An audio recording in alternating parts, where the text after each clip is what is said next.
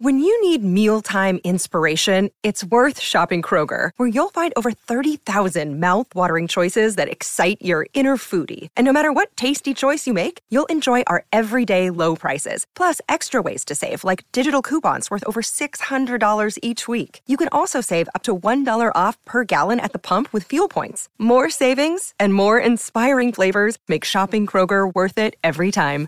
Kroger, fresh for everyone. Fuel restrictions apply. With threats to our nation waiting around every corner, adaptability is more important than ever. When conditions change without notice, quick strategic thinking is crucial. And with obstacles consistently impending, determination is essential in overcoming them. It's this willingness, decisiveness, and resilience that sets Marines apart. With our fighting spirit, we don't just fight battles, we win them. Marines are the constant our nation counts on to fight the unknown. And through adaptable problem solving, we do just that. Learn more at marines.com. Another day is here, and you're ready for it. What to wear? Check. Breakfast, lunch, and dinner? Check. Planning for what's next and how to save for it? That's where Bank of America can help. For your financial to dos, Bank of America has experts ready to help get you closer to your goals. Get started at one of our local financial centers or 24-7 in our mobile banking app. Find a location near you at bankofamerica.com slash talk to us. What would you like the power to do? Mobile banking requires downloading the app and is only available for select devices. Message and data rates may apply. Bank of America and a member FDIC.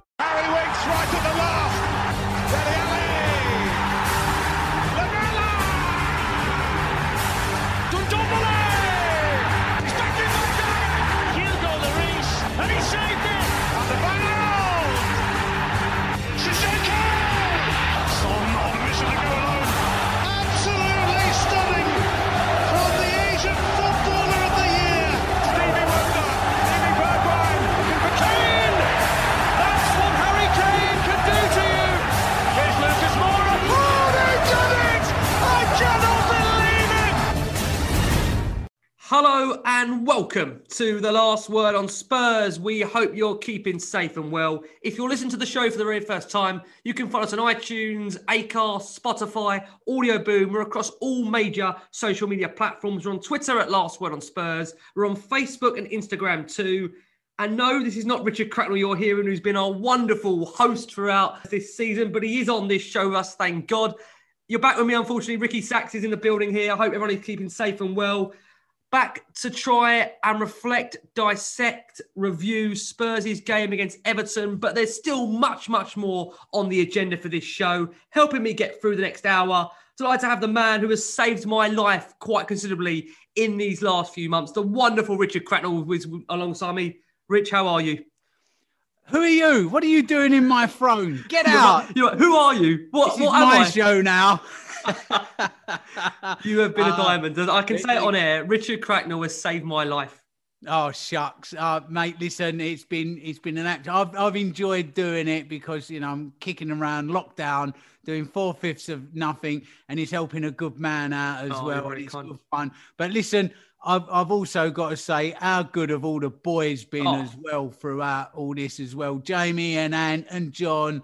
uh, Yep. and Lee and Chris Jason, yeah. and Jason, they've Yeah. been absolutely brilliant, brilliant, brilliant. They've made it really easy to do. So uh, yeah, it's it, it's it's my absolute pleasure, matey. So uh, it's the only thing pleasurable about Spurs at the moment. Move on to somebody else before I go. Which was funny. If only the team effort was as strong as this with our current club, we wouldn't Oh. be in such a mood that we're in. Oh. Isn't it the, always the way? Back alongside Richard Cracknell tonight, the wonderful Anthony Costas back on the last one on Spurs. And great to have you here. Difficult Cheers. season it's been for you, and somehow you've kept it together until now. And we've got seven, eight games to go, and a cup final around the corner. What are we going to do with Listen, ourselves? Rick, star mate, I tell you, it's nice to have you back. um, and yeah, it, it's just going on from what Rich said. It's been it's been fantastic doing the show week in week out with you and the boys. I really appreciate being a part of it. Um, and I'm so glad that you've given us lads a couple of days to recover from that shambles the other night. Because if you'd have spoken, we would have done this show on Friday night. Trust me, it would have been it would have been mental. The thing is, Um, I- I'm, I'm thinking about how could a, this is a lot to like our US this listeners, overseas listeners. We are slowly over here in the UK coming out of lockdown. How could I turn around to the boys after this season say to them, boys, Friday night, we're coming out of lockdown. Do you mind doing another hour on Tottenham and reviewing another copy and paste job from the last three to four weeks. I dare Oh. I say, even a couple of months from what we've had to witness. It's been such a tough, tough season. And for all our listeners that are still, you know, have listened to us for the last four to five years, especially this season, um, I can't thank you enough from the bottom of our hearts to take the time out to come and listen to what's been a very, very difficult season so far. Yes, it may end with a trophy, but I'm sure we're all in agreement that at the start of the season, what our aims, what our ambitions were, they're not quite materialising as things stand now. And it's been very, very difficult. And also another man who has had to grin, bear it, review it, dissect it. Jamie Brown is back from the Daily Hotspur. Jay, it's been a difficult, difficult season, hasn't it? Yeah, it has been, and of course, last season was was equally as difficult. Um, so I mean, look, the last eighteen months or so as a Spurs fan, Spurs fan has been very difficult, and um, Friday's match was another very frustrating performance, another frustrating uh, result, and kind of you you you look back over the last eighteen months or the time that Jose Mourinho has been in charge, and you you just you, you know it really feels like a lot of wasted time, and it's it's very very frustrating. Um, so obviously a massive, massive decision um, coming up for the club in terms they need to get this next appointment right. So a really interesting summer ahead for Spurs. Of course, lots of players that maybe move on and then trying to bring new players to the door. So a huge um, summer of, of, of big decisions for Spurs coming up. Yeah, indeed, and especially on this show, a huge amount of you know talk that we've got to come, not just on Everton, on Jose Mourinho, on the team, the mentality, on Dulux. We're going to mention them as well. We've got a section to come on them. We may have a section as well on the European Super League. If you're listening to us on your Monday morning commuting to work, or if you're listening to us some point on Monday, on Sunday there was news breaking that there is going to be a form of a European Super League, which Tottenham Hotspur are reportedly involved in. As we are recording, we're still waiting for Spurs to either confirm or deny they are part of that group that have apparently signed up this. We're going to find out more, like I say, in these coming days. But and before we discuss Jose, I just want to bring the Everton game in to a bit of structure here because we are going to talk about Everton in more detail. But coming first to you, Rich, the Everton game for me felt it was almost one game closer to it all being over. That's kind of the best that I can come up with. You know, the lack of caring for me spoke volumes during that game. You know, Jose, he barely left his seat. No one even bothered to complain about the penalty. You know, Kane and the others barely celebrated the goals. There was a real lack of urgency to restart the game or move the ball from where we needed to win. How did you kind of react after full time to that Everton result? The same as uh, the other results that have gone before it in the last sort of six, seven, eight, nine games. Just apathy, just an absolute apathy. Just uh, you shouldn't want a season to be over. You just you're just willing the season to be finishing, and that that can't be right. Uh, that's that's and that's horrid. That's an absolutely horrid place to be. My uh, two sons that I've got my oldest son doesn't really watch football, especially Spurs, can't watch them.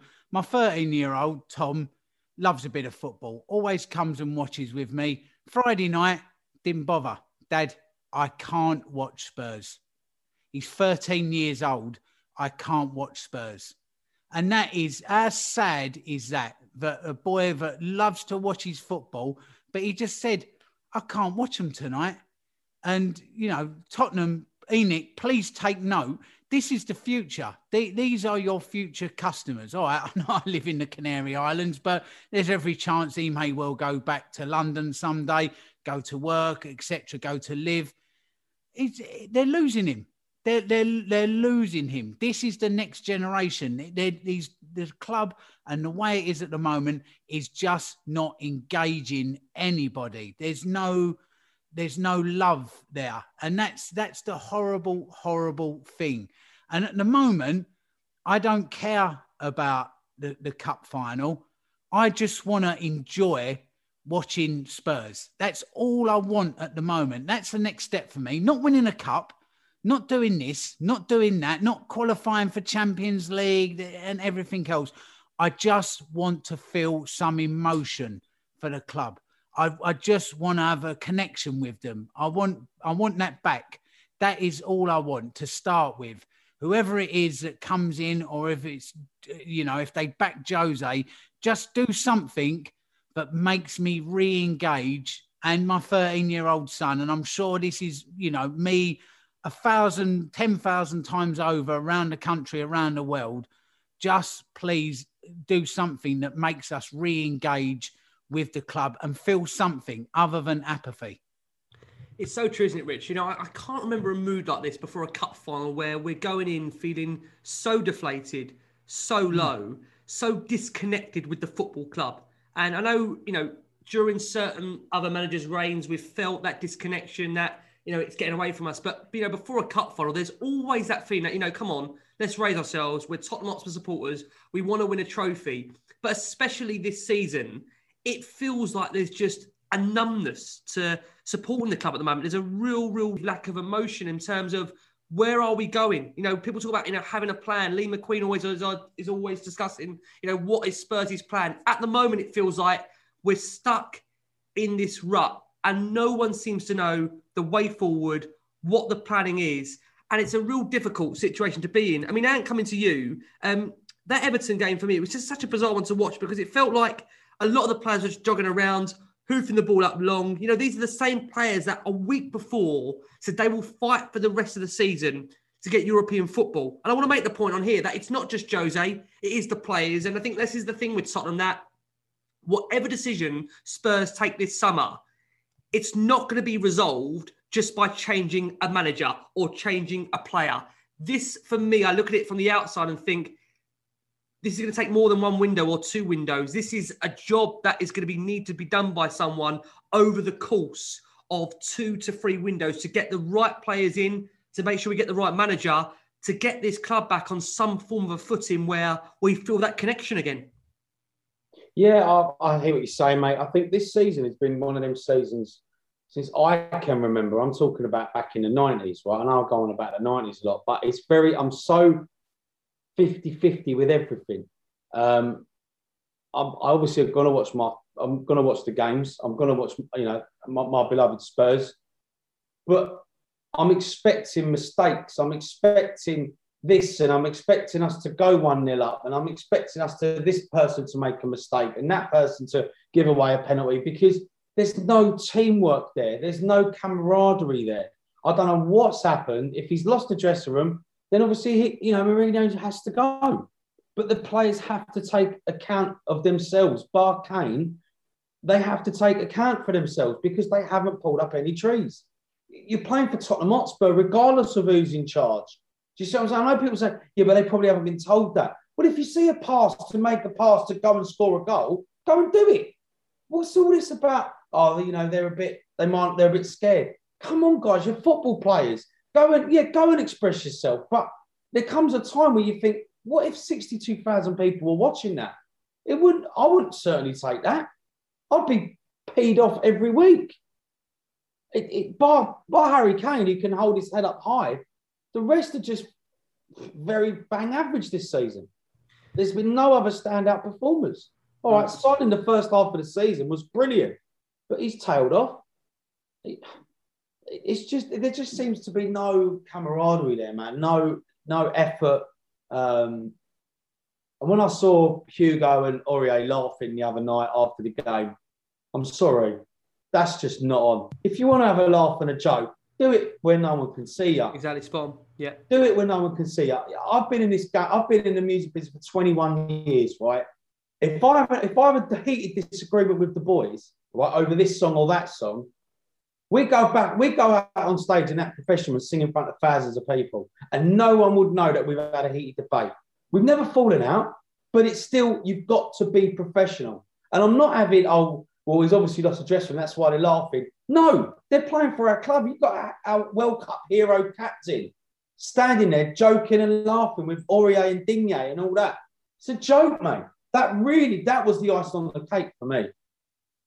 It, it, says a lot, Jacob Ramsey, doesn't it, about the mentality of this team and just mm. where everybody's head is at. Because I just yeah. couldn't quite believe that moment Ant said there. And about the game for you, Jay. For me, I looked at it and thought to myself, you know, Spurs' inability to string passes together. There was some yeah. horrible passing being attempted, being made in the centre of the pitch, particularly in what should really be simple passes. But like, you know, like Anthony said there, the icing on the cake was after that, where I know men will look at it and think to themselves, that was just like a pair of players shown Yeah. laughing on the pitch, you know, with camaraderie about, you know, they're on international duty together.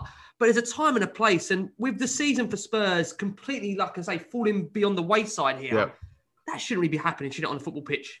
Yeah, I mean, firstly, I mean that was obviously a, a very an incident you don't want to see, and then of course you've got the polar opposite, of Harry Kane walking off the pitch, knowing that our very very slim chances of Champions League football were finished there and then. So um, you didn't want to see our captain doing that, but um, yeah, I mean, look, the game we went into it, it was another set of changes, and for me, we continue to change week in week out, and, and that just for me screams of a manager that doesn't really know what he's doing. You either stick, you've got to stick with something, and we continue to change, and that's never going to build anything. For me, um, I do blame it. I have to.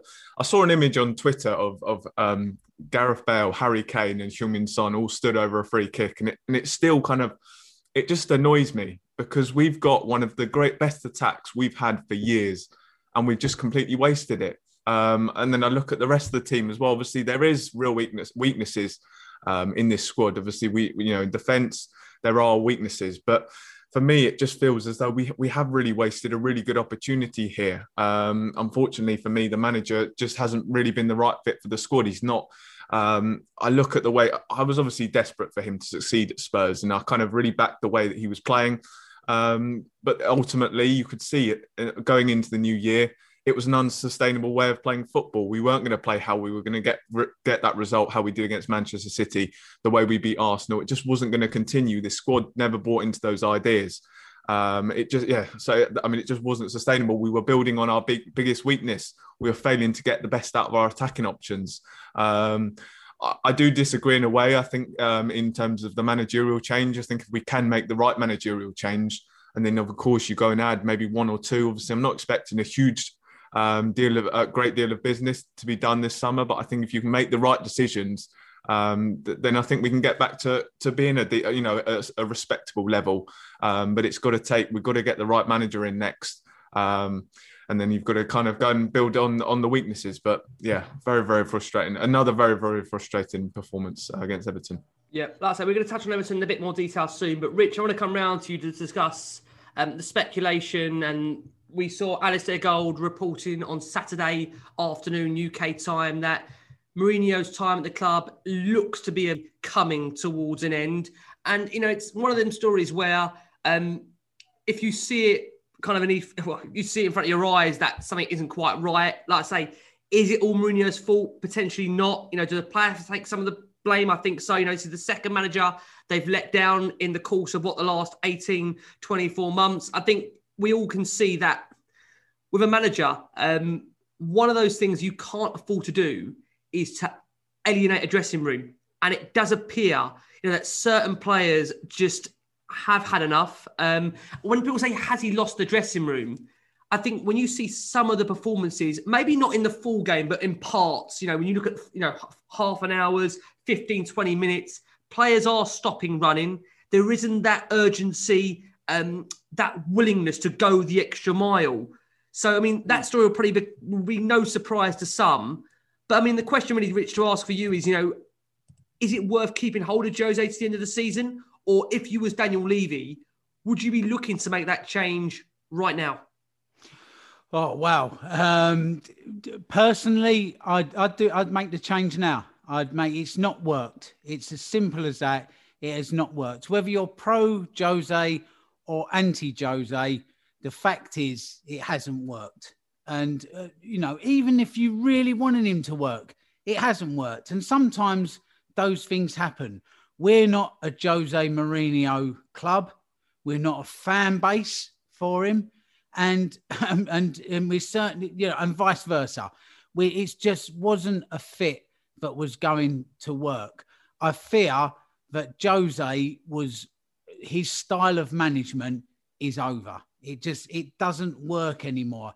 There isn't a john terry and a lampard and those types of players anymore in the game. Whether that's right or wrong We've me and Ant have had this discussion on the phone. Um, we're both uh, of a, uh, of a mind that if we've done something wrong, we don't mind getting a rocket for it and getting told. But today's player won't have it. Not not not as a as a whole. There might be one or two that buy into it, but as a whole, they don't. And his style just does not work. It's as simple, it's as simple as that. So if it's not working, get rid of him. Get rid of him. It's, it's too far. You're too far up the runway now with it. It's too far gone. There's too many players that need replacing in one or two windows. You just you can't do it. That the amount of players that are not buying into him and his methods cannot be changed at the end of this season. So uh, unless you start throwing crazy amounts of money, but then you've got to allow seven, eight, nine players to bed into a squad. Well, that doesn't work either because we saw that when we went out and bought seven or eight players with the Bale money. It just took ages to fit that all together. So that's that's just not going to work. So I, I think it's just a case of can we get rid of him now? I think we should. I don't think the club will. That that's that's you know it's two separate things. If we get rid of him now, bring somebody in just to try and get that little bit of a bounce from uh, from the players, a little bit of upturn, maybe just enough to see us over the line. Uh, you know, next Sunday in that cup final, and for the few games that are remaining. But uh, I think at the end of this season, that's it. He's he's gone. And like Jamie said at the top of the show, huge, huge, massive decisions to be made for the club now with a direction in, in which they in which they go because you know uh, uh, uh there's limited options. Yep, absolutely limited options. But more than that, Rick, they every anybody that comes in has got the limitations and the handicap of how far the current board allow a manager to progress. It's a there's a yeah. glass ceiling now yeah. for for managers. So there's got to be a big structural change. Um, uh, and away from that as well, like Ant said, there's a lot of players there that need to take a long, hard look at themselves as well. I get that they might not want to play for him. I get that they're just not responding to him, but they've got fans, you know, people that have put money into that club, emotional time that they they need to, you know, that they need to not let down. That that's that's another fact. But however, those players, even though they're not good enough for Tottenham Hotspur, you could get more out of them until such time as you can replace them. So there is there's a quick fix and there's a long term fix, but it's it's a, it's a triple headed thing, Rick. I think mm, yeah. Daniel Levy, I, I I think he needs to step away from footballing decisions. I think he's brilliant businessman. Yep. Don't get me wrong. I think mm. he's absolutely phenomenal businessman. What he's done with the training ground and the new ground and the deals that he puts together on a commercial side. He's brilliant. I wouldn't want anybody else there. The moment any business decision that involves kicking a ball comes along, I think these last 20 years have just shown that he doesn't get it right because when it's his choice, the manager doesn't work when it's one a manager that he's sort of like at to stumbles upon, a stumbles Pochettino. upon, or yeah. exactly Pochettino, Harry mm. Redknapp, Martin Jol. They're like you know, it's the blind squirrel always finds a nut eventually, and mm. it's the stumble upon ones that have done well. The planned ones have just been a disaster. So bring in a director of football, bring in somebody, bring in a new manager, and eventually just wheedle out those players which that ain't, that ain't cutting it. It's going to take. It's painful. This is that painful rebuild mm. that we was told about by a previous incumbent to the job. It's, it is a painful. It's going to be painful, but and, and, we've got to do it. And like you said, in, terms of that painful rebuild, you know what? We're 18 months on. We still haven't really made much progress on that front. If anything, we've kind of gone backwards. And that's the biggest concern, isn't it? it? We've actually regressed. And coming to you, Anne, I know you've always been this season of the manager to say, look, outside the manager, you've got to look at what these players are also producing. And you know, you've always said it's a two-way street here. You've got the manager, you've got the players, and with both of those com- combined together, you know, there's a level of blame and you know responsibility for both of those. So for you, Anne, you know, when we approach these last few games now, Um, what do you want to see? Do you want to see there to be a change right now, or would you be comfortable to wait until the end of the season, evaluate the options out there? Because I mean, there is speculation of the likes of Brendan Rodgers, Julian Nagelsmann, um, you know, the Ajax manager as well. Tell, tell us what you feel at the moment, Anne. As I said to you, Rick, I'm so 50 50 with this season. I mean, you've got to look at, you know, the, the, the, the owners have been in charge for 20 years. Now, all these managers that have come and gone all can't be wrong, can they? They've always come out and gone, I wasn't backed or I wanted this player and I didn't get that player. So you've got to look at the whole picture in, in my eyes. Listen, I'm not a businessman, never will be a businessman. But as Rich said, as a businessman, he's very, very good. But as a chairman and backing managers, etc., I haven't seen progression. So if you give someone like a Nagelsmann, I've heard, oh, you've got to give him a five-year plan. Well, what's that?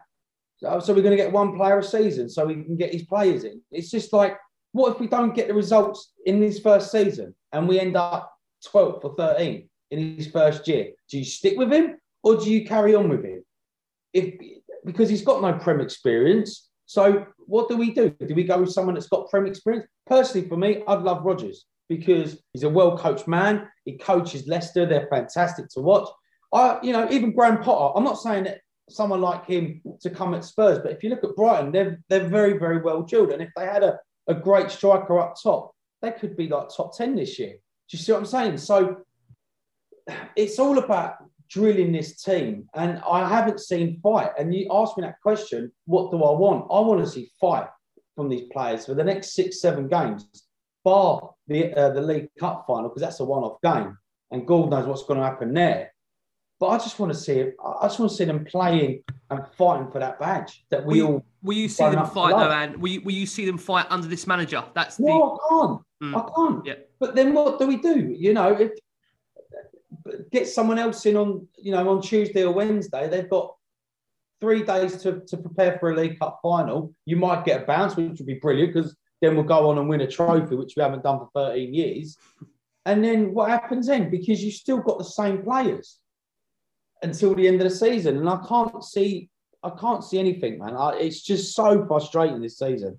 Yeah, it's just ups and downs, ups and downs.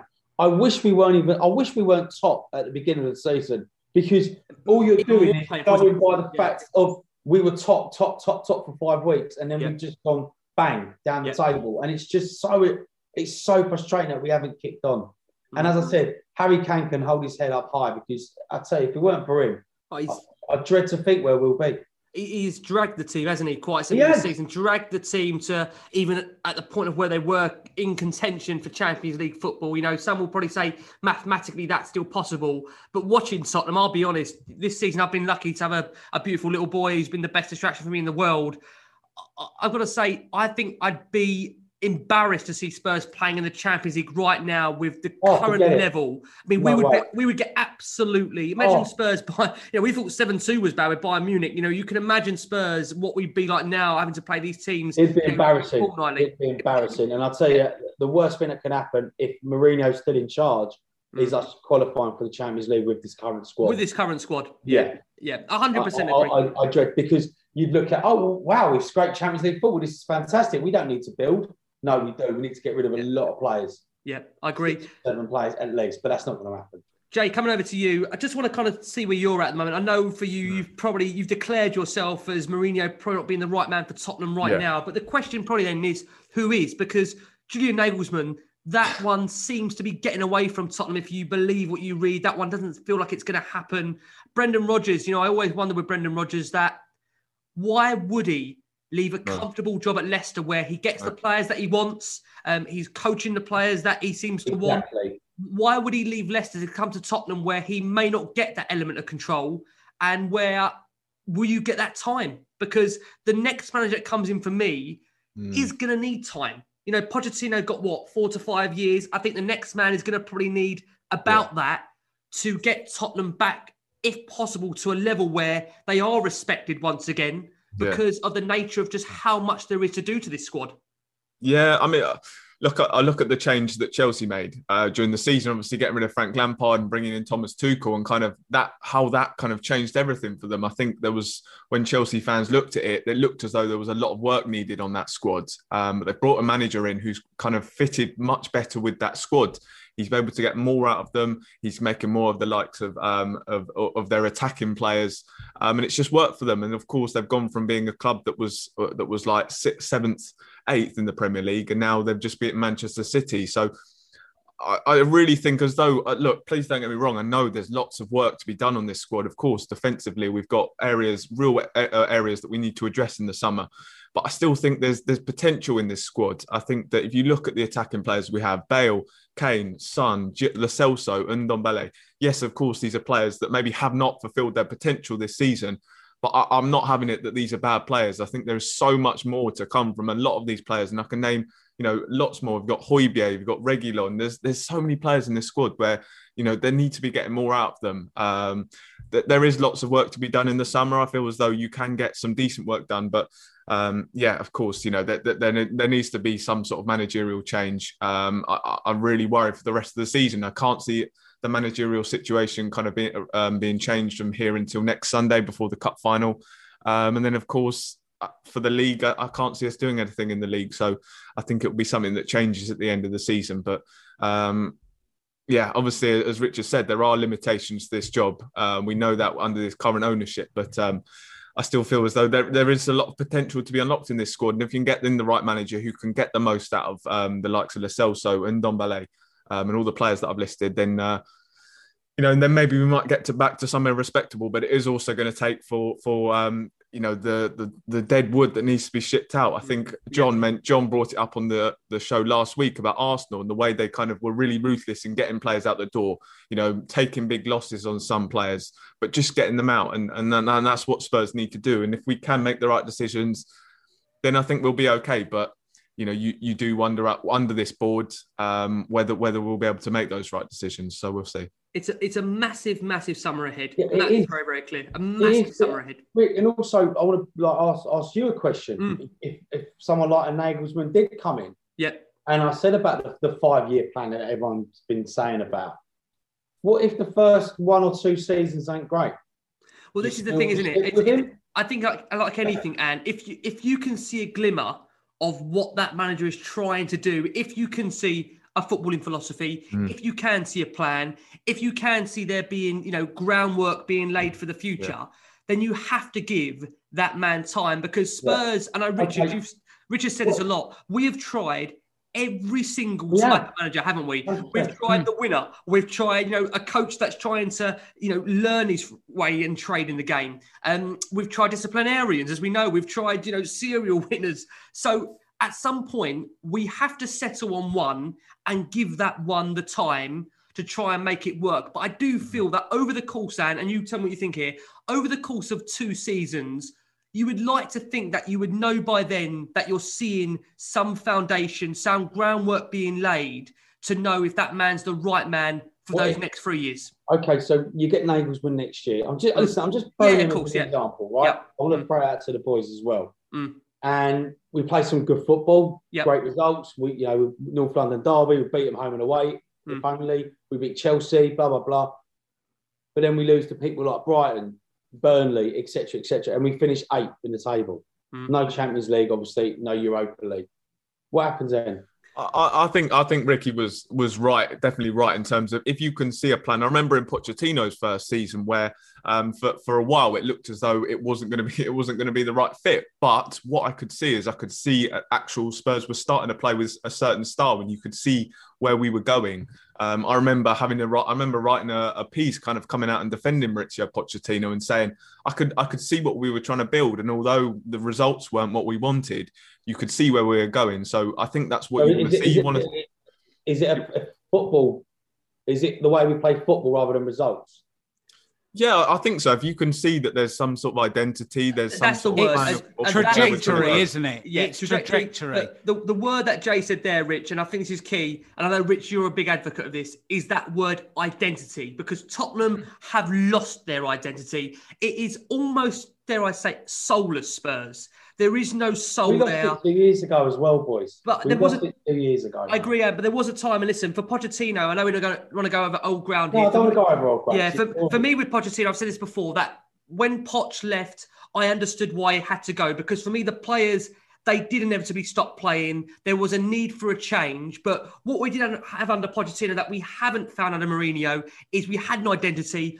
We were hard to beat at one point during his Yeah, tenure, and there was Fantastic. there was a case that for Spurs at one one with ten minutes to go, Lane, that last season of White Lane was, was phenomenal. and we'd always And- find and a I'll winner. yeah, It was brilliant. It was Mm. absolutely brilliant, and it's just a shame that he wasn't backed. So Yeah. who, do you, who do you come to? You and come that in the a nutshell and is the problem is Mm. that they never freshened up those players they Exactly. rested on their laurels Mm. and players need to the go worst thing that happened, need- Rich, wasn't it? yes they need to be there for a while and then go yep, uh, because they stopped listening. But because he was doing so well, he was overperforming. They were like, Yeah. "Well, we don't need to buy any players here because he's getting so much out of these because they don't understand football. They were just seeing a team that was getting results. But he said, look, they're beginning to not listen to me. They're Mm, beginning. yeah. Everybody has a finite life at a club, and then you have to get the new blood in. You have to have people behind players to keep to keep a fire up their up Mm. Their Rich- backsides, Rich, you know so that well. they play. you notice as well, Rich, that you have to build on a power of strength. You have to build Yes. when you're at your best. And Yes. Spurs never done that. We No, never done that- that even under Harry. We No, always go on about that's and that's that that is Mm. that is the problem. But we've you had- need to see yeah. that identity, don't you? You need to see that trajectory. That first season of Pochettino, that uh, you know, he made Kaboul captain. He asked the squad, didn't he? Who do you want as captain? They went Kaboul, and then at the end of that season, and it wasn't a great season. Ted Hart, off you went. Townsend, Ted Hart, off you went. Right, okay, you've tried it your way. You've picked the players that you want to represent you. That ain't working. Now we'll try my way. And then from there, it was great.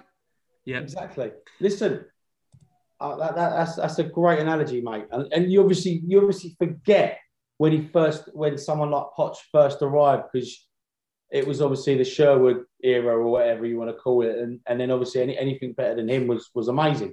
But my my fear now is you bring someone else in, which is obviously inevitable, and it's going to happen, and they don't get backed, and then we're still stuck with the same same squad that we've had for three, four, five years. I think what's clear though, Ant, isn't it? You know, this squad has gone through Pochettino, it's gone through Mourinho. I think surely it's fairly evident now, Jay, isn't it, that this squad, um, like you said there, there's some decent players in it, but there's Yeah. still players that need to be moved on. And for Spurs to really progress, regardless who the manager is, the squad still still needs to finish that rebuild.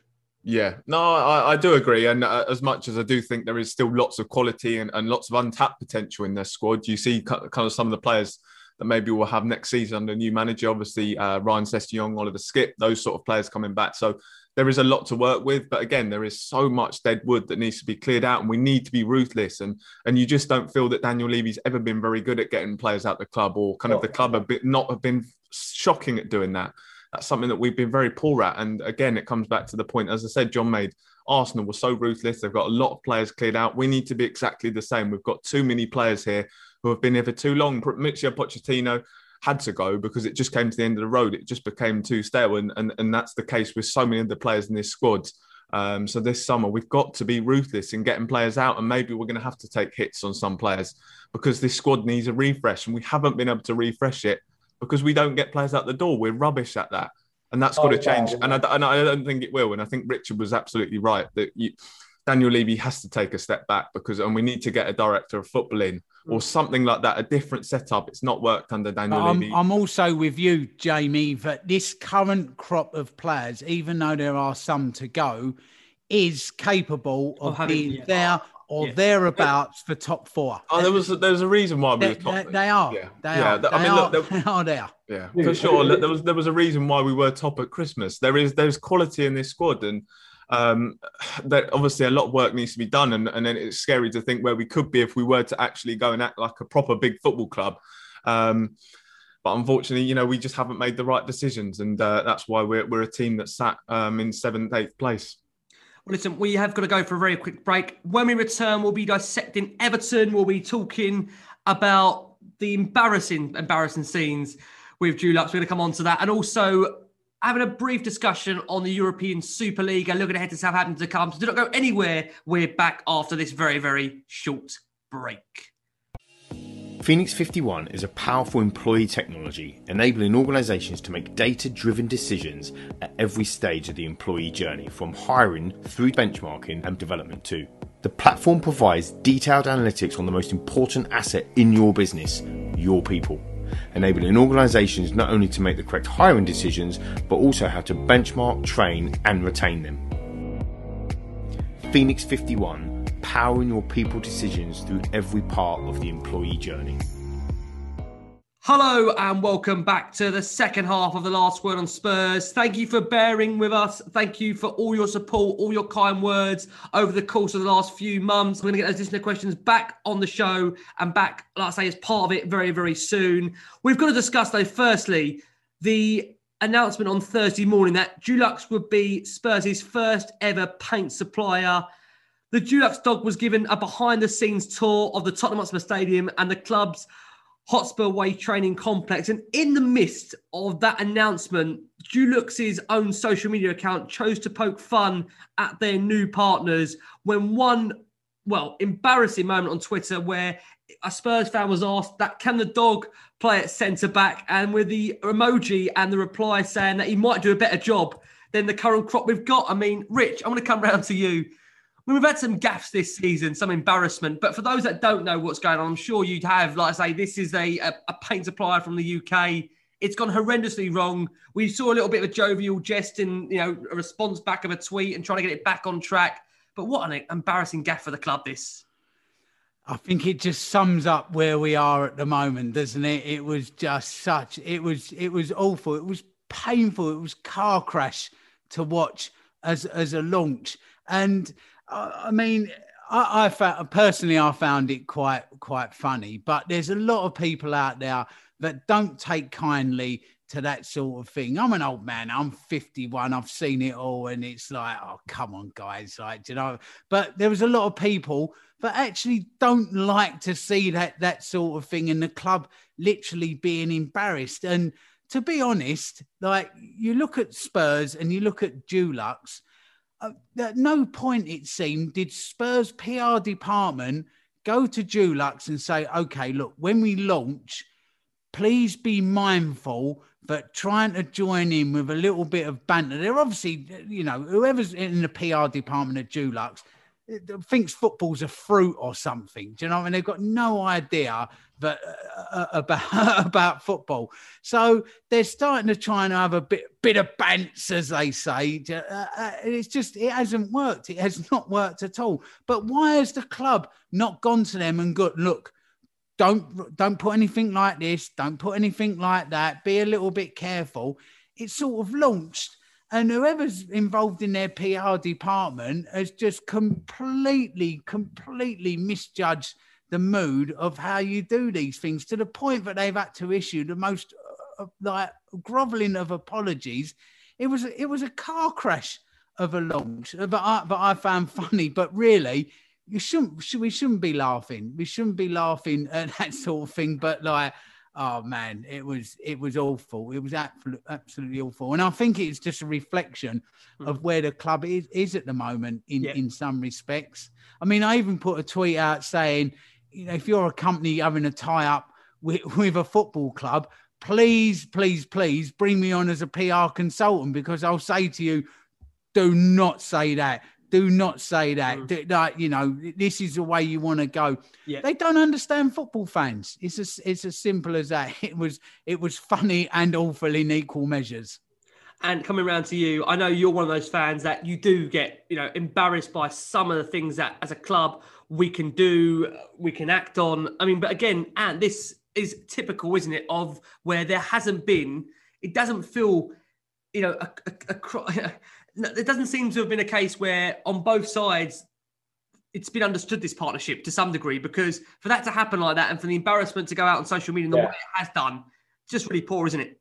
Yeah, it's just what the, the, I think the timing was quite bad because obviously the state of affairs where we're at in the league yeah, and exactly football, it just seemed to be like the last sort of the last resort. Do you know what I mean? Oh, let's let's let's try and bring the fans back on side. Let's announce this, and it just didn't work. And as Rich said, it it was quite funny, and uh, people obviously got a bit 50-50 about it. But do you know what? I ain't that bothered. You know, I woke up bothered and looked forward to that Friday night game against Everton, which I'm sure we're going to come on. We will. Leicester have just scored, mate. They could be in the FA Cup final. Jay, coming around to you. I mean, what did you make of that whole publicity stunt, Jay? The whole PR thing behind it wasn't great from the club and the way it kind of came out. Do you think you just put it down, Jay, to just another thing in this season where it's so avoidable? Yeah, no, I, was, yeah, I, I actually thought it was really funny. And um, you know, especially the timing. I think we were all just a bit fed up of Spurs, and I thought it was just a bit funny that we were kind of, you know, we all we all very angry at the club, and so just having a little dig at them. I I didn't think it was anything serious. I can't believe it got blown up as much as it has done. But yeah, as you said, it just completely summarises our season from you know that losing, managing to lose three 0 to Dynamo. Uh, to Dynamo Zagreb, and then you've got all those embarrassing moments. Obviously, Joe Hart, his PR team thinking that we'd won the tie 3 2 and um, and then of course drawing through West Ham. You know, we've had far more embarrassing moments. Um, obviously, we've been very good at embarrassing ourselves this season. So, you know, that's what I would. I'd rather we we focused on stop embarrassing ourselves and and and and less about maybe uh, a little tweet on Twitter. Um, that's what I want to see. I'd, I'd, I'd rather we uh, stop trying to embarrass ourselves on the pitch. It angered me more, Rick, that hmm. like, I had to take early medical retirement from my job.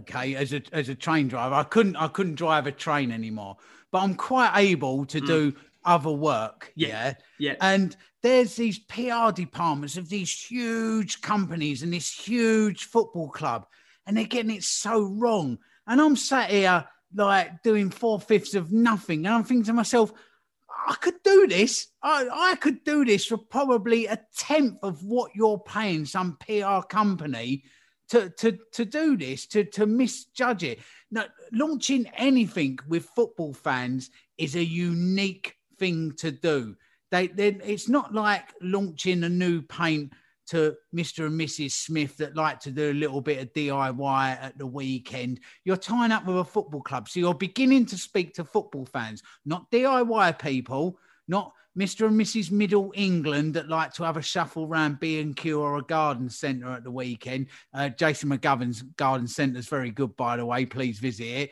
Um, do you know what? But they, they, so they've got no expertise in that field. Why have they just not brought somebody in to like, I shouldn't be getting so upset. I think it's because I could be earning that coin and somebody else has and made such a cluster F of it. That's that's what I'm angry about. I love it. I really do. No, I, t- I completely agree that the whole thing, like you say, um, part of it's been blown out of proportion. But again, it's just a case of this season where if something can go wrong, it will go wrong. And you know that brings us nicely on to discuss the Everton game. Yes, we're gonna have to do it to ourselves. We're gonna discuss it briefly, then look ahead to Southampton because um, we could sit here for an hour and get annoyed and frustrated by the game. But I just think by the nature of this season, if we were to sit here and analyse every single point of this game, we'd be doing a copy and paste job that we've done for the last god how many weeks spurs taking a lead spurs losing a lead spurs not giving absolutely everything on the pitch we've done this you know this this whole this whole game it was it's been a real real overview of the last couple of months we're being brutally honest with you we've been there done it seen it witnessed it and we were there to live it again because friday's draw coming around to you and saw Mourinho select five defenders two defensive midfielders in front of Hugo Lloris in a bid to solve Spurs' leaky defence, but it really only detracted from the visitors' attacking display. And they still conceded twice at Goodison Park. What did you make, Anne, of when you saw the team? And was you already quite despondent, or because the nature of just how much we've shuffled the pack anyway yeah. over the course of the last few weeks, nothing yeah. really matters now? No, I mean, I think I read it was the 17th time he's tried a different defensive lineup. And you know, to have five at the back plus your two in terms of two holding or one holding in, in Højbjerg, it's just so, it was just so negative, wasn't it?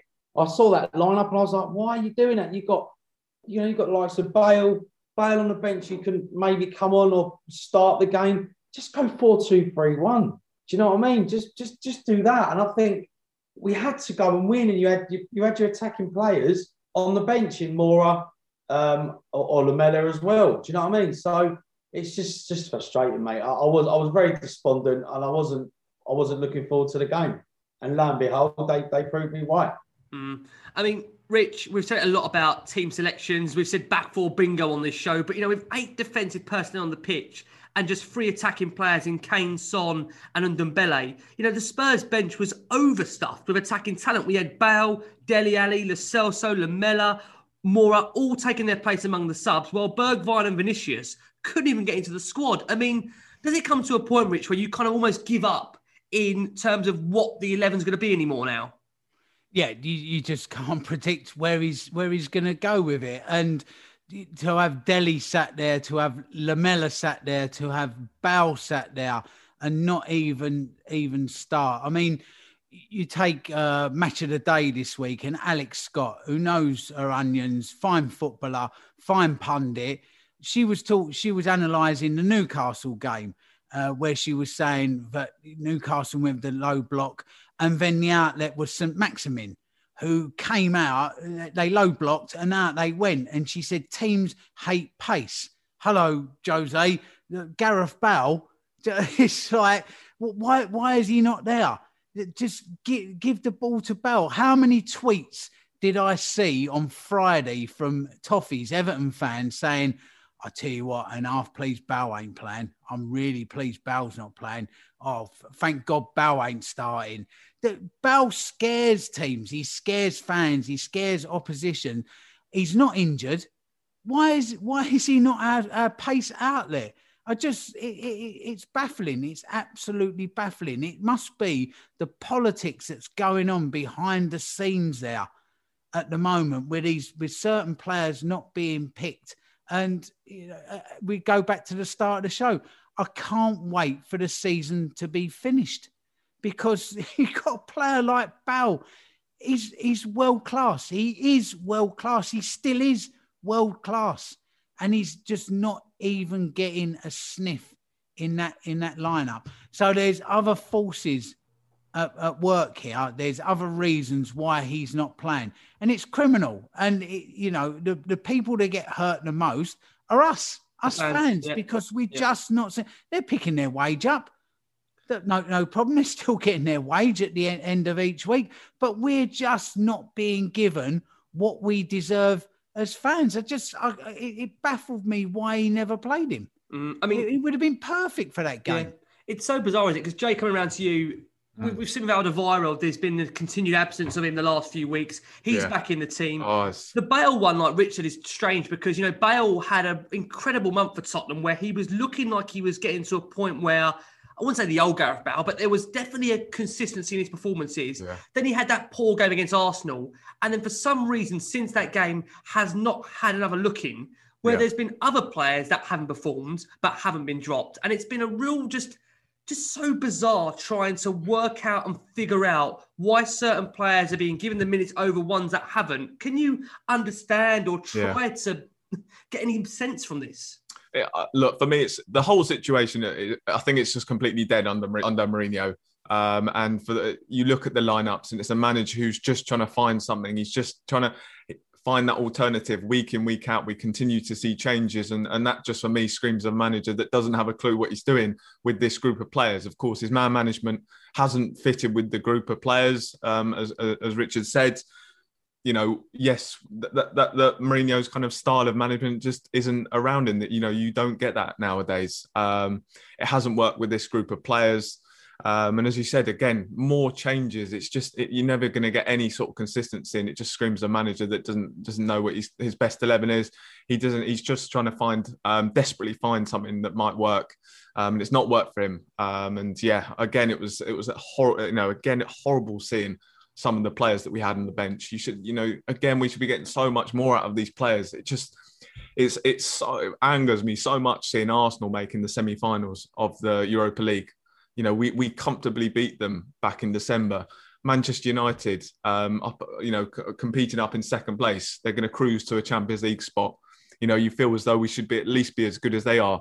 He's not got the best out of this squad. There is, there's a lot more that could have been got out of this squad again, yes, I know so many there are weaknesses in this squad, but we've built on those weaknesses, and that's where we've really failed. Um, so uh, yeah, frustrating. Another really disappointing evening. Again, I just I just didn't feel as though I cared, and that's what I want. I want to start being able to care about Spurs. I want to be excited to watch matches, and uh, yeah, and Friday's game was was one where I just didn't really care about. It's weird, isn't it, Rich? Because suddenly Spurs did go ahead. The man we've turned to so much this season, Harry Kane, really, really good finish. And to be fair to Spurs, it was nice build up. Tanguy Ndombele's cross, headed on by Keane, controlled by Kane, and volleyed home clinically. And you know what? This season, especially, Rich, I'm not sure if it kind of resonates with you, but this reminds me so much of the season where Bale, in his last season at Tottenham, was almost carrying the team. And that's for me exactly what Harry Kane is doing. And, you know, I think the only the only saving grace for Tottenham with Kane is that obviously we know we've got to wait to see what this injury how bad it is with Kane. But but a token fact that he does seem to have these ankle injuries in him every single season, that could be one of the things that could potentially, I would think, maybe turn off a suitor. But you look at his goal scoring record, it's still quite remarkable, isn't it, Rich? Oh, it's just phenomenal. We've spoken every show this season pretty much about Harry Kane, and he has absolutely nothing left to prove. And do you know what? If he stays at Tottenham, how lucky are not us, not us, the fans, because we deserve players like that. I'm sorry, to, to you know, I, I, make no no excuses for that. We're Tottenham Hotspur. We're, we're, we're Tottenham Hotspur, and that's the type of player that we should have. But how lucky are the club to keep him if he doesn't go anywhere? And I'll be I'll be honest. I'll take my Tottenham hat off for a minute.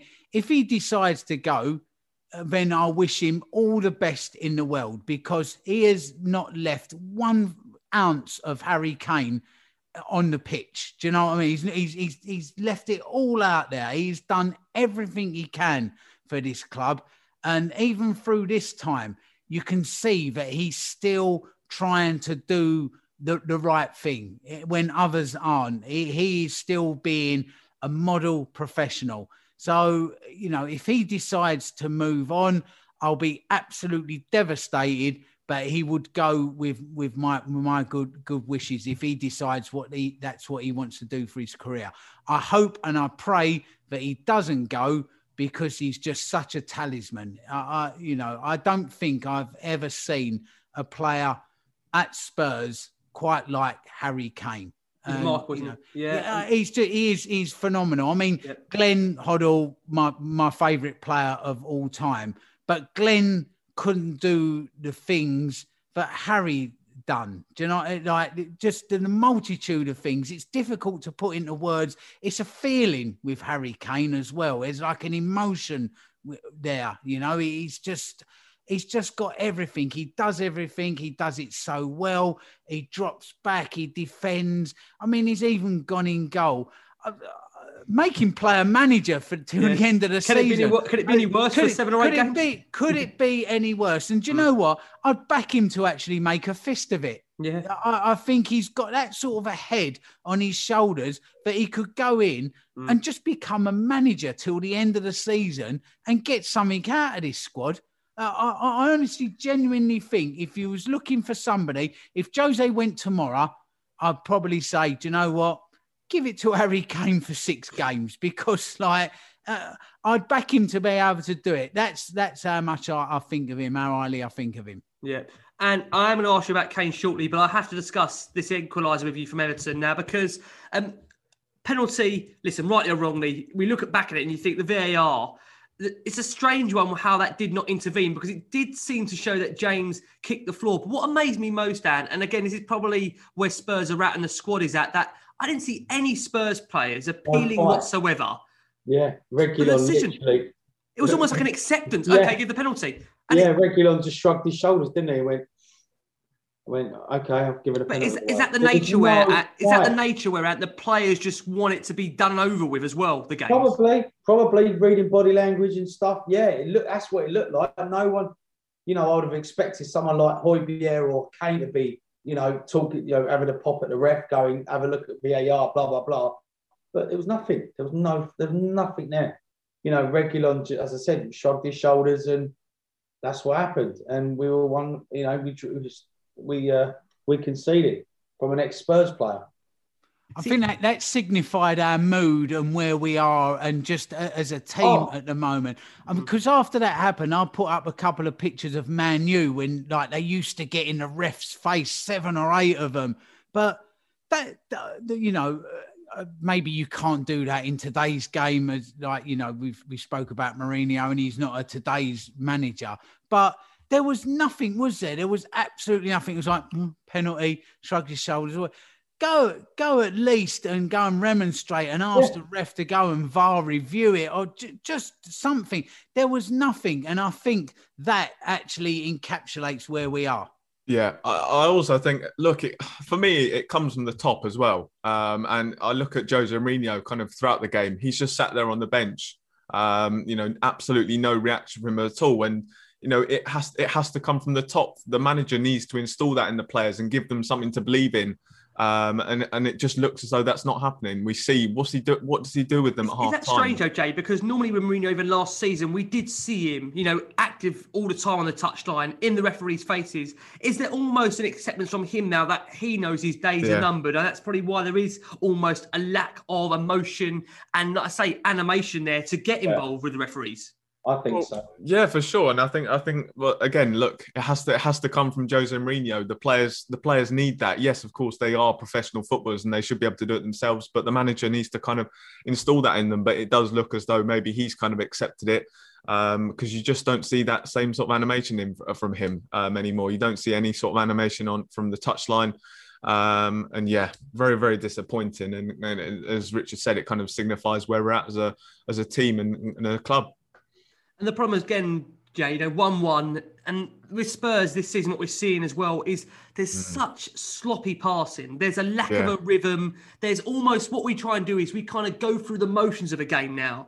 We Yeah. don't seem to have any real control, structure, hmm. identity in this team at the moment Yeah. where we can look at the game and say, do you know what? At least I can see what we're trying to do. When Yeah. I'm watching Spurs at the moment, I can't even see what we're attempting or we're trying to do. And then Everton, they go 2 1 up. And again, it's Sigurdsson, isn't it? Typical. It was a good finish. Yeah. But at the same time, he had so much space to take the shot.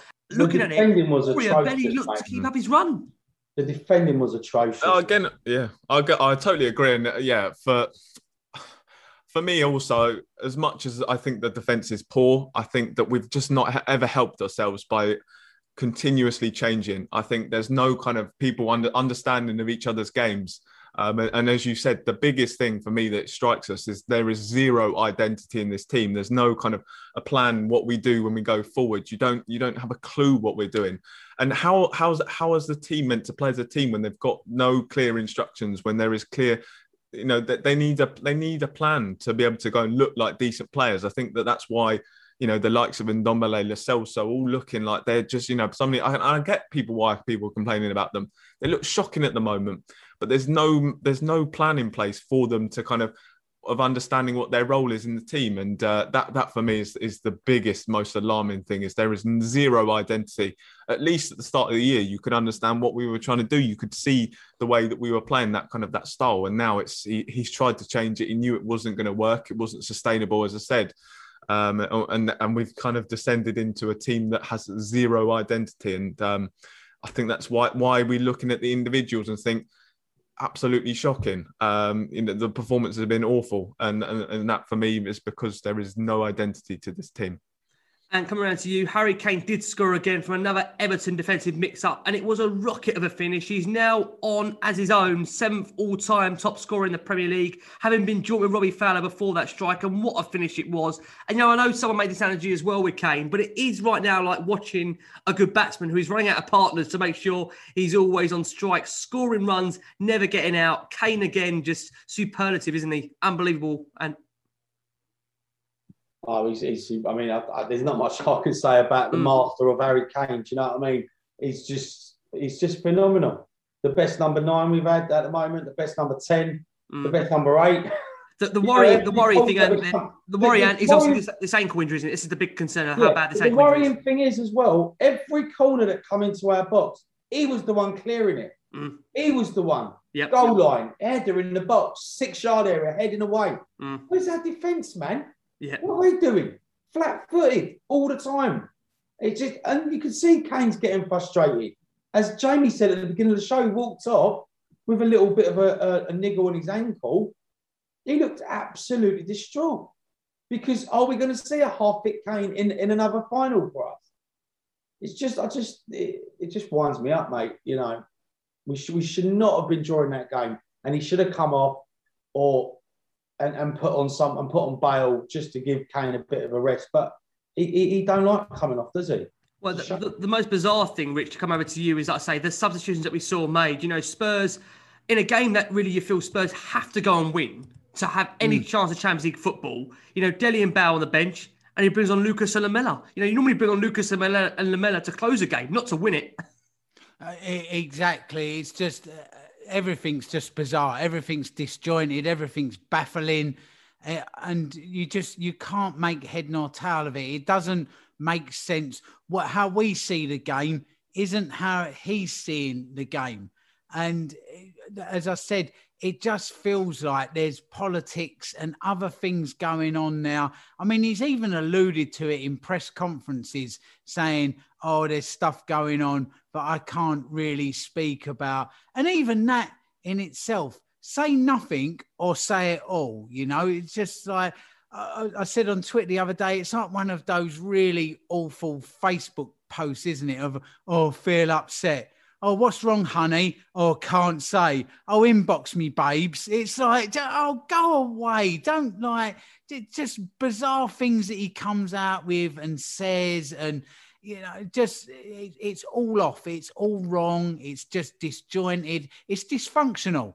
It's absolutely dysfunctional. He's at war with the players. The players are at war with him. And we're seeing that for 90, 95 minutes every game now. And it's us suffering. And yeah. I'm I'm fed up with suffering. I'm fed up with being the victim of war. And I don't I don't say that lightly because you know there are people that are genuinely victims of of, of proper wars. Yeah, but course, you yeah. you get what I'm saying. Yeah, we are yeah. we're the victims of this current war that's going on at Spurs. And I'm tired of it. I'm tired. I don't want to see. I don't want to see it anymore. So something has to change. Yep. I mean, the concern, like saying that final minutes was Harry Kane hobbling off with an ankle injury after a Richarlison fall on it. Uh, Dele Alli on for the final seconds. It ended, like I said, 2 2. Not the result Spurs wanted. Jose Mourinho, after the game, said that from his perspective, it, he doesn't think he's on crutches, Harry, at the time. And that was confirmed when we saw him leaving Goodison Park. Wasn't on crutches or in a protective boot. But, you know, we have to wait and see on Harry. And it's going to be one of those touch and go. We have got a game to come against Southampton later in the week. That's where we're going to be heading to next. We are going to go for our final break of the show. When we come back, we'll be discussing Southampton to come and also a couple of minutes on this European Super League and just what the implications could be for Tottenham Hotspur to come. So don't go anywhere. We're back after our final break of this show. 2021 is looking up, which means there should be plenty of new opportunities for you to grow your business. Whether you're shifting business hours or hiring more remote employees, one thing that remains unchanged is the importance of having the right people on your team. When you're ready to make that next hire, LinkedIn Jobs can help by matching your role with qualified candidates so that you can find the right person quickly and to lend a helping hand. Your first job post is free. LinkedIn is an active community of professionals with more than 30 million members in the UK. Getting started is easy, and their new features can help you find qualified candidates quickly. Post a job with targeted screening questions, and they'll quickly get your role in front of qualified candidates. Manage job posts and contact candidates from a single view on the familiar LinkedIn.com as functions are streamlined onto one simple screen. And now you can do all this from your mobile device, no matter where the day takes you. That's how LinkedIn jobs can help you hire the right person faster. This is your call to action. When your business is ready to make that next hire, find the right person with LinkedIn jobs, and now you can post a job for free. Just visit linkedin.com slash spurs. Again, that's linkedin.com slash spurs to post a job for free. Terms and conditions apply. Pitch side here in Everton, two all in the end here at Goodison. Uh, what do you think of the performance first of all, Jose? First of all, I think the game was very tight. Um, I know that they score one goal that they shouldn't with that penalty, but um, probably the result is a good reflection of what the game, what the game was. Uh, very tight, lots of duels, intensity, big fighting in midfield, um, dangerous attacking players for both sides, but normally well controlled by by defensive systems. Um, we could win, we could lose in the end, undeservedly, but I believe that um, probably the result is a fair result. Two on down midway through the second half. You made a couple of changes. That really seemed to spark us. We went after them, didn't we, at two one down? I know we had to, but we we certainly went. We after went, but I believe that we would we would go with changes without changes because it's just the uh, the nature. Um, the team is committed. The team wants to to win. Uh, the game was was not in a way where uh, we could feel. Sometimes you can feel in football is really really difficult to to turn it around. We didn't feel that at, at any moment. So we scored a 2-2, and I I truly believe that the game was going in that um, in that direction. But certainly we made a couple of uh, of mistakes. We lost the ball, um, I believe, naively in a couple of dangerous uh, positions. They got that transition that almost ended in a goal, and since that moment, it looks like everybody was in both sides panicking a little bit and trying trying to win it, but not to lose it. And was my, my feeling in, in the last few minutes. Well, from I mean years of experience coming here, Jose, you'll know for what if you're two one down here in the second half and you come away with something, it's a good point. It has to be a good point, doesn't it? Yeah, but this is one of the stadiums where you realize that empty stadium is not football. Uh, Goodison Park full is a different story. By one side more difficult, but by another side more exciting and more explosive. So football without fans is a little bit like good food, but without salt and pepper is missing. Two brilliant finishes from Harry. Um, we don't really need to say too much about Harry. We, we all know everything about Harry, but w- what we did see was him limp off at the end. Any, do you, any news yet at all? Guess- Not, not really. I think it's it's too early. I think he, even Harry, he doesn't know much. He just have that negative feeling that brought him out of the game. I believe that probably Sunday would be a day to to have different different um, view and to try to anticipate what can happen next week. Hello, I'm Patrick Solis from Owen the Saints podcast, a podcast about Southampton Football Club. It's not been fun recently recording our shows. Only Sheffield United have lost more matches than Southampton in 2021. So I have to say, you Spurs fans who haven't been watching great football either recently should be feeling a little more optimistic going into Wednesday's game. We've lost 13 matches this year, taking just 10 points from a possible 45 in the Premier League, and just generally looking like a pretty bad football team. That continued on Sunday in our FA Cup semi final against Leicester City. We put in a desperately disappointing performance considering the magnitude of the game and what it meant for our season as a whole, barely laying a glove on Leicester over the 90 minutes, despite our opposition looking pretty poor too. The problems for us are numerous. The players lack confidence. We lack leadership across the pitch. The manager is unsure of his best 11 and seemingly unsure over his own tactics too. And our best players, the likes of Danny Ings, James Ward Prowse, and Stuart Armstrong, are struggling to rise above that. I'd expect changes though, considering we just played on Sunday evening. And in defence, Jan Bednarek had a bit of a shocker up against Jamie Vardy and Kelechi Iheanacho at Wembley. So he could be dropped for our summer signing, Mohamed Salisu, who hasn't had many opportunities so far since joining the club from Real Valladolid, but has looked quite good when he has had a chance. Elsewhere, I'd expect Che Adams to return for Nathan Redmond. But if I was a Spurs fan, I wouldn't be too concerned about that. It's swapping one ineffectual forward for another. Maybe that's too harsh. It's just difficult after watching us against Leicester to be anything other than pessimistic. Anyway, as a match prediction, I know you guys are struggling too under the special one, but to be honest, I only see the game going one way, and that's a routine Spurs win 2 0 to the home side. Hello and welcome back to the third and final part of the last one on Spurs. You just had a Southampton preview there ahead of this game to come this week. Another midweek game for Spurs ahead of that League Cup final. So Southampton at the moment 14th in the Premier League, 36 points out of 31 games. And I know this season, I say, games coming thick and fast. I think it's one of those games where at the moment we just want to kind of get it over and done with in terms of the Premier League. Um, what's your thoughts on going into this game against Southampton? It's a must win, like they all are. I yeah. think we have to literally have to play our strongest eleven that we that we know that he could, he has to play. Mm. Um, who he's going to play, I don't I haven't got a clue. I think I think Kane shouldn't play because of obviously what happened the other night. So who does he trust? Does he trust Bale? Does he trust Son on as a as a number nine? Does he trust Vinicius to come on and do something?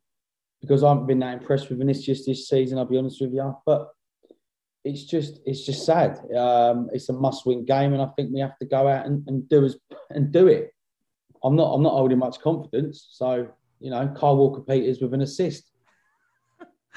Rich, come around to you.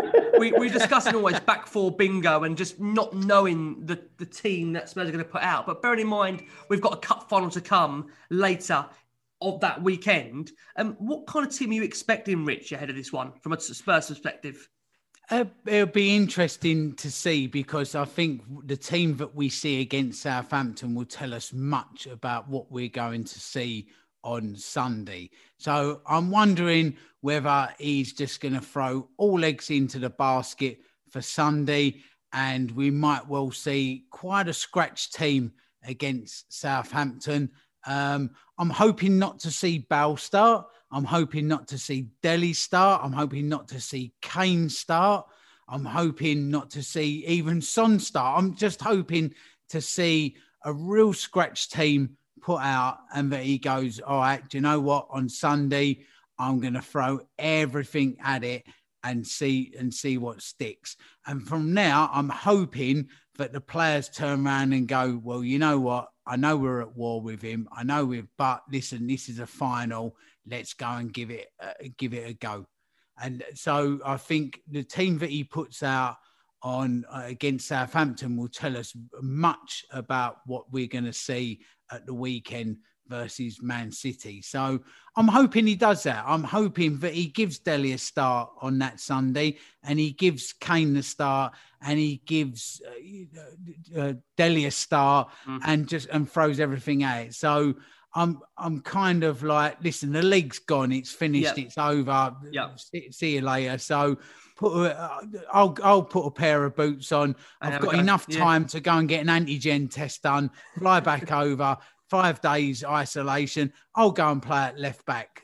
Give Reggie the night off. I'll go and do it. Give you know I'll go in goal. Give give Lloris the night off. Yep. So put a scratch team out. Doesn't matter. It's all about next Sunday now, isn't it? Of course, it's Jamie, I'm not going to ask you particularly 11 because, um, quite frankly, with Jose Mourinho, that's quite impossible at the moment to do. So, I mean, if I was to ask you, Jamie, what do you actually want to see coming out of this game? Because I think it's evidently clear that no matter what the team at the moment, there is a real, real lack of identity about Spurs, as we've mentioned throughout yeah. this show. Yeah. Ahead of the game on Sunday, do you just want to see some fight in this Spurs team? Because you do feel, I mean, I say fight, we haven't seen that for a while, like I the last couple of months. What do you want to see ahead of this game? Oh, um, Look, I mean, firstly, I, I, don't, I don't think we'll see anything. Unfortunately, it just mm. it's got to a situation where I'm not expecting anything. I, we're not going to get anything from this. Uh, this, you know, we're not going to get sort of a reaction. We're not going to get a, um, you know, all of a sudden we're going to go out and absolutely blow Southampton away. Um, there won't be that sort of reaction, but yeah, I mean, look, the focus is now on the cup. The focus for me now is totally on the cup final. I, I'd rather we kind of put out a side that maybe has the cup final in mind on Sunday.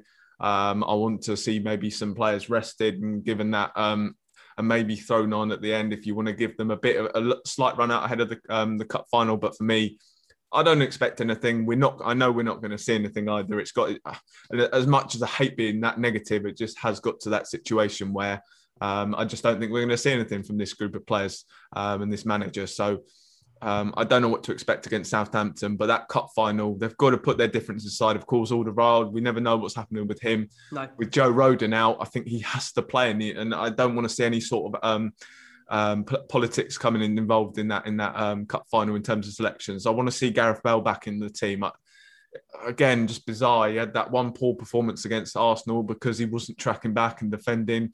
Because obviously Gareth Bale's really renowned for being that brilliant defensive player. Um, he is. Um, I just want to see Gareth. I want to see. I want to see Spurs go and put their best eleven out, and I don't want to see any sort of politics involved. It, it, as- it, as would be so have said. deflated, like you say on Bow there. If Bale is back at top and does not make, you know, a cup final team, you know, and the opportunity Spurs what, you know, once in the last 13 years Spurs get to a cup final, Yeah. Gareth Bale is back at the club and doesn't get into Yeah. that starting level will be so, so despondent. He was despondent. injured But last time, wasn't he? He was, but this is the thing. Jose Mourinho, we've seen that relationship with Bale this season. Clearly, it's fractious, so it's so difficult to know. Boys, we'll do a quick fire prediction before we discuss very, very quickly a couple of minutes on this European Super League. I'm going to go 1 1. And what are you going to go for for Southampton? that face says it all. Oh no, lads. It's just which Tottenham turns up. Um, yeah, I'm going to go one-one, Rick. One-one, just to sit on the fence, mate. Okay. Rich, let's come around to you. What are you going for? Don't care. There. don't care. It's all about. It's all about Sunday. All about Sunday. don't don't care. Four 0 Spurs. There Oh, you go. 4 Go on. Spurs. We must be sticking the reserves out for this one, Rich. Blimey. I reckon so. Yeah, Vinicius, all four. I love it. I love it. What are you going for, Jay?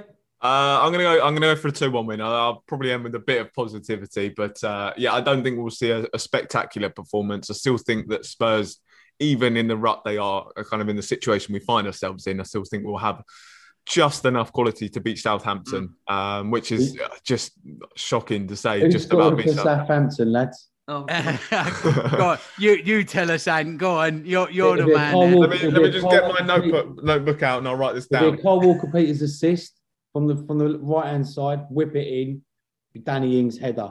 Oh, do you know? Do you know who else as well? I know exactly who else is going to score. Um, that ex-Arsenal guy, Theo Walcott. Oh. You know he's going to.